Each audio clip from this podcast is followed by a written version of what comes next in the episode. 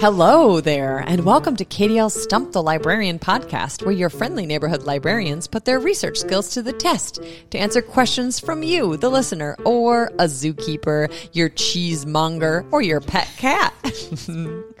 I'm Jill, and I'm here with Liz. Hi, Liz. Hi, Jill. we love answering your questions, so please send them to us at kdl.org forward slash stump or email us at stumpthelibrarian at kdl.org. We love to hear from you. We would love it if you followed the podcast on Apple Podcasts or Spotify or wherever you get your podcast. When you follow and like our podcast, more people can find us. So, this top of the pod question comes from a listener, Gabe from our Amy Van Andel branch. Gabe's question is If your soap drops on the floor, is the soap dirty or is the floor clean? what do you think, Liz? I'm going with soap is dirty. That's what I would go with because it, if you just drop it, it's just going to be like a soapy kind of spot on the floor unless you like get down and scrub it. So I'm going with soap dirty. Um, so that's interesting that you I, I, was going to ask you ahead of time, but I, I just wanted to hear you're in the moment. what is soap? Process. Yes. Um, because you are thinking of a drop of soap, like liquid soap from like a hand pump or something. Well, like a bar of soap too. Like I just think there's always dog hair on my floor. well, that's true. That's true. So if a drop of soap falls, yes, the soap is dirty. But to me, if the bar of soap falls, the bar isn't dirty you could like, I don't know. What if it has dog hair on it? That's true. That's okay, true. That's just what I think. Okay, well, the floor is definitely not clean. No. No matter what. Because you're not down there like scrubbing. Right, right. You just have a soap spot on the floor and right. then you track it everywhere and then the floor is really dirty. Sounds like a pain. Gabe, you might have stumped us with that one. That's a good one. That is a good one. okay, so we have a, a question, uh, a researched question from our listeners as well.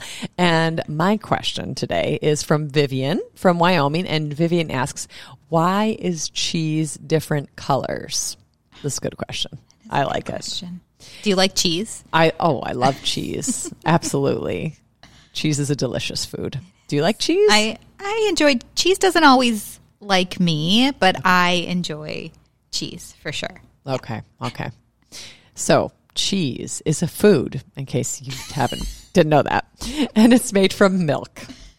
And generally, we think of cheese made from cow's milk, but cheese can be made from any milk goat's milk, reindeer, llamas, even buffalo. Oh. Yeah, mm. I know. Okay. Yeah.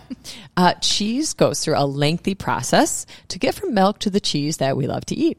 Milk is usually pasteurized to kill any bacteria that might make us sick. And then after that, enzymes are added to the milk to help it thicken into clumps. Different combinations of enzymes and milk make different kinds of cheese. I'm not going to talk anymore about different kinds of cheese, just colors. so, as it thickens, the cheese milk separates into two different parts curds and whey. Oh. I know about curds and whey from Little Miss Little Muffet. Miss Muffet likes to eat them both. she does. So the curds are the solid clumps and the whey is the liquid. Cheese makers gently cook the curds and add salt. Cheesemakers are also called cheesemongers, which is why I mentioned them at the top. It's kind of, of a funny word. It's a really funny word, cheesemongers. So they cook the curds and they add some salt. At this point in the process, some types of cheeses are ready to eat. So these cheeses are called unripened or fresh cheese. Mozzarella is a fresh cheese, cottage cheese, cream cheese. Those are fresh cheeses or unripened cheeses. So other cheeses have a further process to go. They are pressed to get more whey out. Basically, you're pushing out all of the liquid and then they are left to ripen or age. And that depends on what kind of cheese it is. For some of them, it's just a couple weeks. And then for some of them, it can take months all the way up to like a year to age. Yeah. And it's still okay to eat? It's still okay to eat. Interesting. Yep. Uh, cheddar cheese is a really good example of an aged cheese. Cheddar cheese takes a year to age. So cheese making is very old. There's like several different origin stories of cheese making, but it's kind of likely that it was just discovered by accident because uh, if you've ever left a glass of milk for a really long time, you might see it gets chunky. Don't do that. That's gross. but that's probably how it was accidentally discovered when transporting milk. Um, it, it was often early, early cheese making was often very salty because they would use salt to preserve cheese for long periods of time. In colder climates, when cheese making started to happen, like in Europe and other um, kind of colder places, uh, they didn't have to make it as salty because those are colder places and the cheese could last longer without that salt to preserve it. Making milk into cheese was a good way for people to preserve their milk uh, because otherwise it would spoil too fast. But it's a good thing, um, a really good source of uh, protein and calories, and you don't want to lose that milk from your buffalo or llama, cow mostly or goat. um, cheese factories and mass production of cheese that started in Switzerland in 1815. That's where the first cheese factory was. So trivia for you. Today, the United States is the top producer of cheese, and Wisconsin in particular is the cheese state. Cheese. Yes, exactly. Cheese heads. Mm-hmm. So let's get back to color. Milk is white, and so is cheese. So why is there yellow cheese? We need another cheese history lesson. We're going to go back to the 1500s. In the 1500s, cows just ate grass. Today they do also eat grass, but they eat other things too. We have like plans for our stock to eat our cows and chickens. Like we have food that we feed them. But back then, it was just grass. Whatever was growing is what they ate. In the spring and the summer, the grass that the cows ate turned their milk a color that was closer to yellow than white. Those grasses in the spring and summer have more beta carotene in them, which is the same thing that's in carrots. And so that would turn their milk a little bit yellow. And then the cheesemakers would use this rich yellow milk and the cheese would be closer to yellow. As often happens, people saw this yellow cheese as more desirable. and farmers were like, hmm, we could make more money and make cheaper cheese if we just add some color. Mm-hmm. so they dyed it. Even way back in the 1500s, they started adding yellow color to their cheese and selling cheaper cheese with yellow color in it. And that is why cheese is yellow. Wow. Tradition. Fascinating. I know. Today, ch- most cheddar cheese is colored with annatto, which is uh, plant based. It comes from the seeds of a tropical plant and it's really red in color, but when you mix it into something, it makes it yellow or orange. And so that is what almost all cheddar cheese is colored with, unless you get what is often called Vermont cheddar, even though it doesn't necessarily come from Vermont, but it is called Vermont cheddar. That will be white because they leave out the color. That's really the only difference.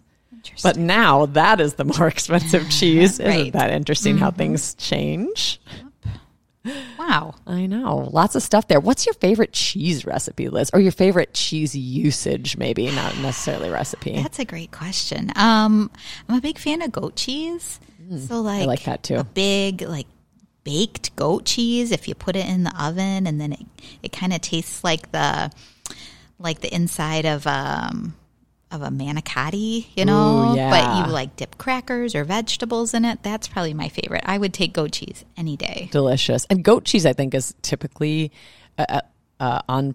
I mean, you probably can use goat milks to do anything, but what we call goat cheese is like a un, un unripe cheese. Mm-hmm. It is a white. soft cheese. Yep. Yeah. Do you have a, a cheese go to? Um, I hadn't really. Uh, I, I had a different answer, but I had forgotten about my very favorite pizza of all time, which is actually called Aloha Goat because it has Oh. goat cheese on it, and it has pineapple. Hence Aloha. Ah, Aloha Goat. that sounds delicious. It's really delicious, and I, it's it's at a, kind of sweet, probably. It is, yeah, with that goat cheese, and that's probably my very favorite. But really, any cheese that you put on pizza is mm-hmm. top notch for me. Put it on pizza. Want some It's my cheese. We should have had some cheese. Wait, why? Why don't we have a big cheese platter in front of us right that now? That would be amazing. Thanks for sharing. yeah, Are you ready for a fact of the day that is non cheese related? yeah. Hit me with the fact of the day. Okay. So, you know, I like big nonfiction books. I always go to the shelf in our junior nonfiction and just look for big books because that's interesting to me. So, the big book I picked for my fact of the day is called From Shore to Ocean Floor The Human Journey to the Deep. And it's found in the Science and Earth section of the junior nonfiction. So it has some facts about ocean lore, about stories people told, about things that live in the ocean. But I do have actual facts in this book too. And I found an interesting fact that the Atlantic Ocean is the stormiest ocean on Earth. The system of ocean currents in the Atlantic helps to move water around the planet and influences the weather worldwide, the Atlantic Ocean. Wow. It has a maximum depth of 27,493 feet. I thought deep. that was a really interesting fact of the day. So, what happens in the Atlantic Ocean affects the entire Earth. Wow. Yeah, That's cool. I thought it was pretty cool. Yeah. Oceans are fascinating. They are. You know, it's yeah. I learn something every time I read a book about the ocean. Me too. I love it when people send us ocean questions in because it- a lot of times the answer is, well, scientists don't know. Scientists don't really know. The best guess. Yeah. but there are some interesting, you know, ocean things we do know Yeah. Like volcanoes in, the, ocean. I know. Incredible. Very Okay. interesting. It's a really great book um, if you uh, enjoy ocean facts um, from shore to ocean floor. Check that one out. Check it out. Do you have another question for us? I From a sure listener? do. Oh. It's another animal question. Yay. Hooray! The animals are fascinating. They really are. I Mm-hmm. love researching animal questions. This question comes from Rachel, who is 10 years old, and she's from Kentwood. And Rachel asked, Why do flamingos only eat upside down? Flamingos. Think about the flamingo for a moment. Have you seen a flamingo eat before? I, can't, I don't Probably think so. not. No. I feel like whenever I've seen them, you know, in a zoo or whatever, they're sleeping or they're making loud honky noises. yeah, they are kind of loud. Yeah. so, a little info before we dive in. There are only six species of flamingo. Oh. Sometimes when we talk about animals, there's thousands of species of different insects. Six species. They can be found in Africa, Southern Europe, Southwest Asia, South America, the Caribbean, and Florida hmm. here in the United States. I have a question for you. Do you know what a group of flamingos is called? Oh. When you have a, you know, you know, like Yeah, animal I know what groups you have different names. Is Flamin- it just a flock? No, well, sometimes, but the actual, you know, proper word for Yeah. a group of flamingos is called a flamboyance. Oh, flamboyance. Amazing. I love that fact. That is, it seems appropriate for It a big does. group. Yeah. So, back to the question. Flamingos are filter feeders. When I read that, I thought of the type of whale that has bristles. I, I feel like I've seen pictures that they filter their food in and out. Oh, and yeah. flamingos are kind of kind of like that, a little bit different. The shape of their beak functions as a filter, but when it's time to eat, the flamingo's head goes underwater with its beak p- pointed towards its feet. So it's it's not really upside down. Its head is not upside down. It's down, you know, down towards the bottom of whatever water they're feeding in.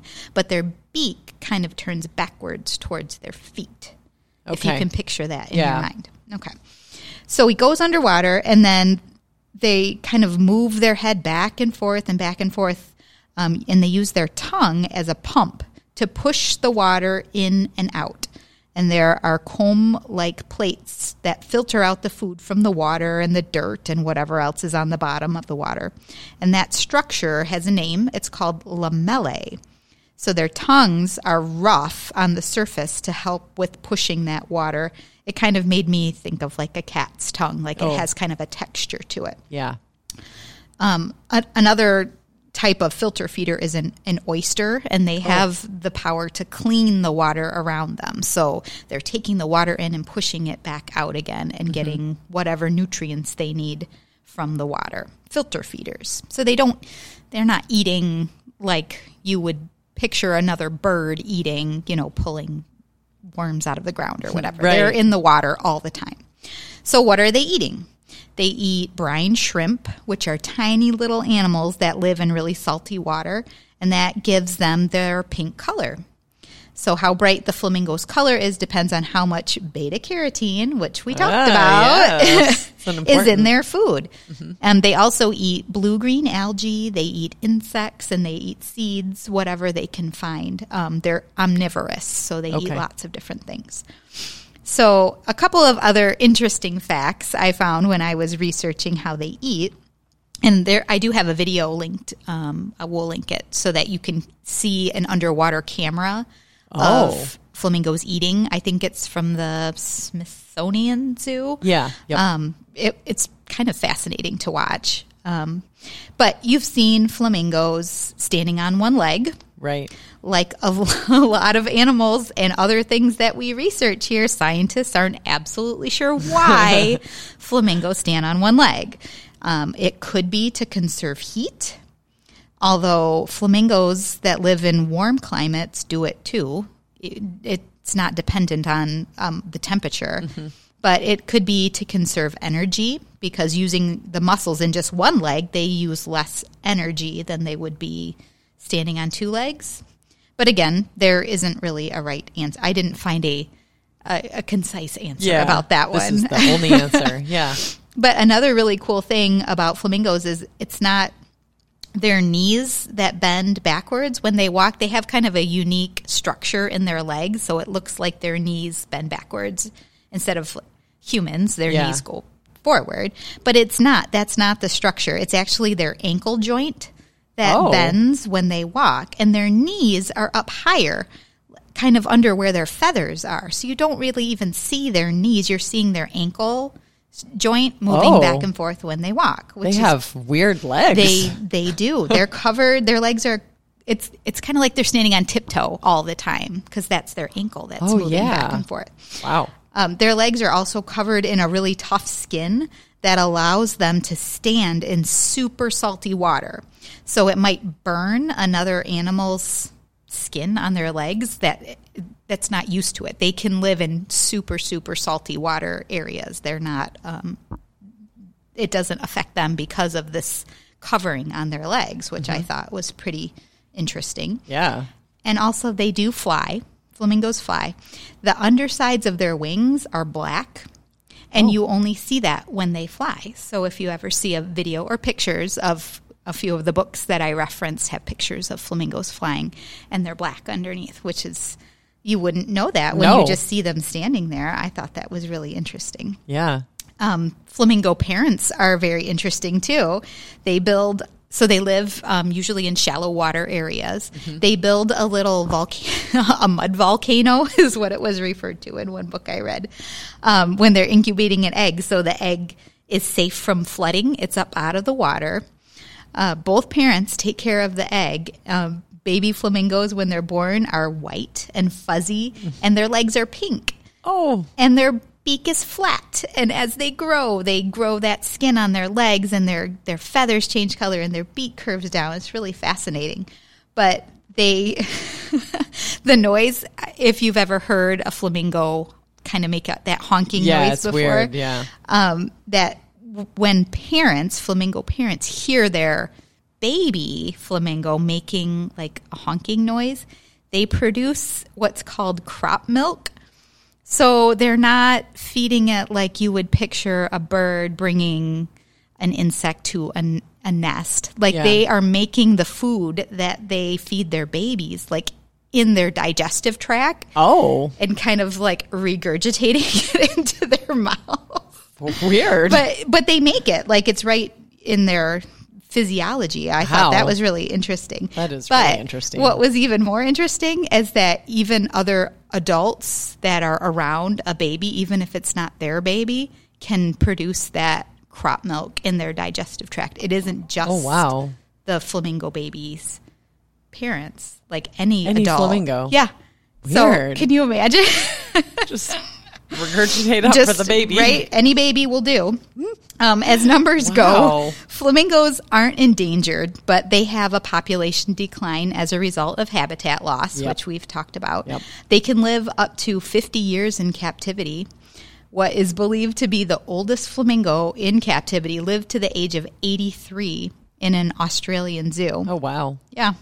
So in zoos, um, to encourage a breeding behavior, so we have more flamingos, zoos sometimes use mirrors in the flamingo habitat so that the flamingos think there are more of them. Oh. And that you know makes them more likely to reproduce when they think they have a bigger flock than they actually do, which I thought was really interesting. That is too. interesting. Um, those are your fast flamingo facts of the day. I hope you learned great. something. I learned a lot. Very unique animals. Um, I appreciate them even more now. Yeah, that was fascinating flamingo facts. I, I really enjoyed that. I'm so glad. I did too. Yeah. Well, I, I have a book I've been that I just finished actually. Nice. Yeah, I uh, I really loved it, and I'm excited to tell you about it. So at KDL, we have this cool collection of books. It's called the Core Collection, and you know this, Liz. This is for our listeners. We have it for all ages. So a Core Collection. Um, we have one for picture books, one for youth books, one for teen, one for adult. They're books that are at the heart of our library, books that both readers and librarians love. At our branch, at the Wyoming branch, all the librarians are challenging each other to read through the Youth Core Collection. Okay. Yeah. It's a lot of books. I know. One of the librarians is already done. Oh. She's just like a. There's always reader. one. Is it you, Jill? no, it's not me. I'm still working. I just started a new one today. Okay. Um, no, it, it's actually somebody who was on the team for the core collection, so I think she had already read a lot of them. Um, for sure. Yeah. So I have been reading these like crazy. So if you want to know about the core collection, come on into Wyoming because we've all been reading They're them. great books. They really are. So the book I want to talk to you to, about today is in the core collection, which means that it's going to be at your local branch. Any branch you go into, it's going to be there on the shelf. But I listened to it as an audiobook, which I really enjoy. I love it. A super fun way to do your reading. I love audiobooks. And it's called Amari and the Night Brothers by That's a B.B. good Alston. one. That's a good one, Jill. It's such a good one. Um, it's a fantasy. Um, it's about Amari, who's a 13 year old girl, and she is dealing with the disappearance of her wonderful older brother, who she loves and who everybody loves. His name is Quentin.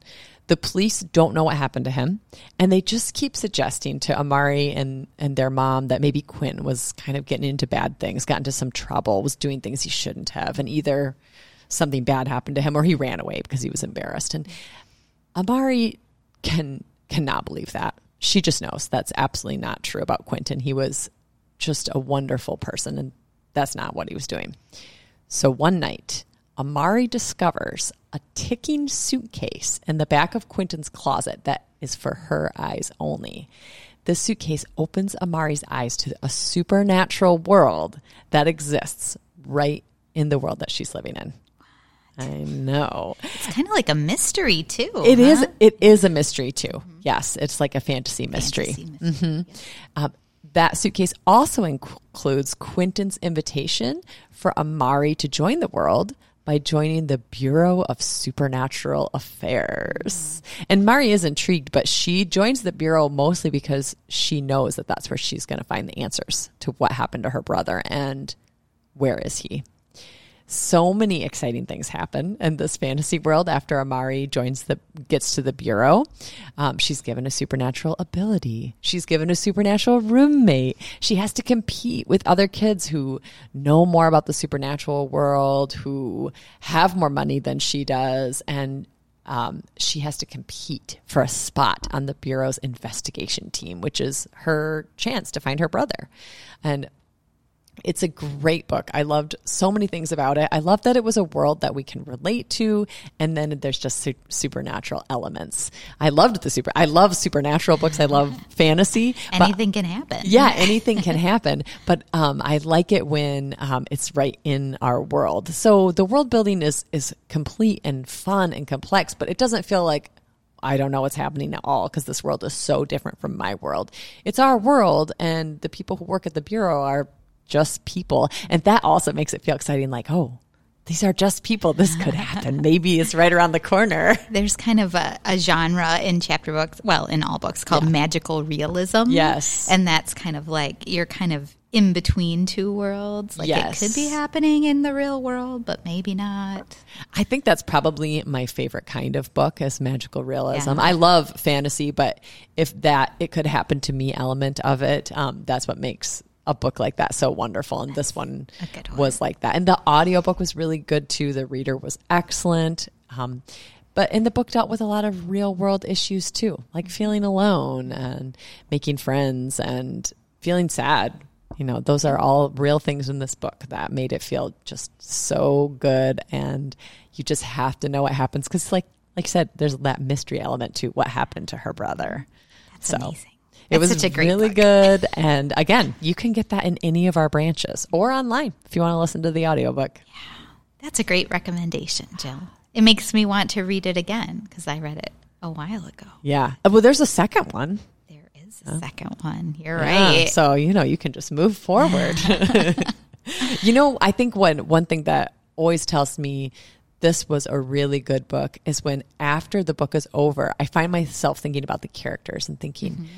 Huh, I wonder what they would do next. or you really want to tell somebody about it. Yeah. That's how I know it was a good book. Like I want to share this with someone who would enjoy this book. Yes, exactly. That's great. So, what did we learn today? It's time for what we learned today. Already? My word. I know. I did write something down. Okay. Well, I wrote oh no. No, I wrote llama milk and buffalo cheese. Like, I guess I never thought about it. I've heard of sheep's milk and goat milk and Yeah. cow's milk, but I never really thought of llama milk. And that's a thing you can make cheese out of. So Absolutely. I learned that- reindeer milk. I learned that from you, Jill.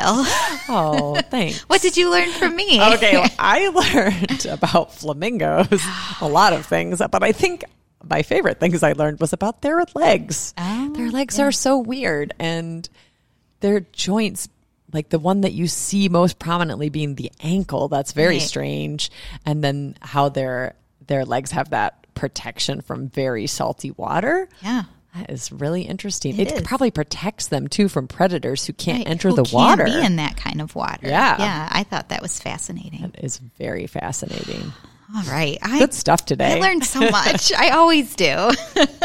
well, I guess that's it for today. Thanks for all of your amazing questions and helping us to learn more about our world, too. For more information or to send us your own question, head to kdl.org forward slash stump. Tune into the next episode where we answer even more of your questions. Huge and special thanks to the KDL Programming Department, the KDL Marketing Department, and JD Delinsky for our intro and outro music. Thank you.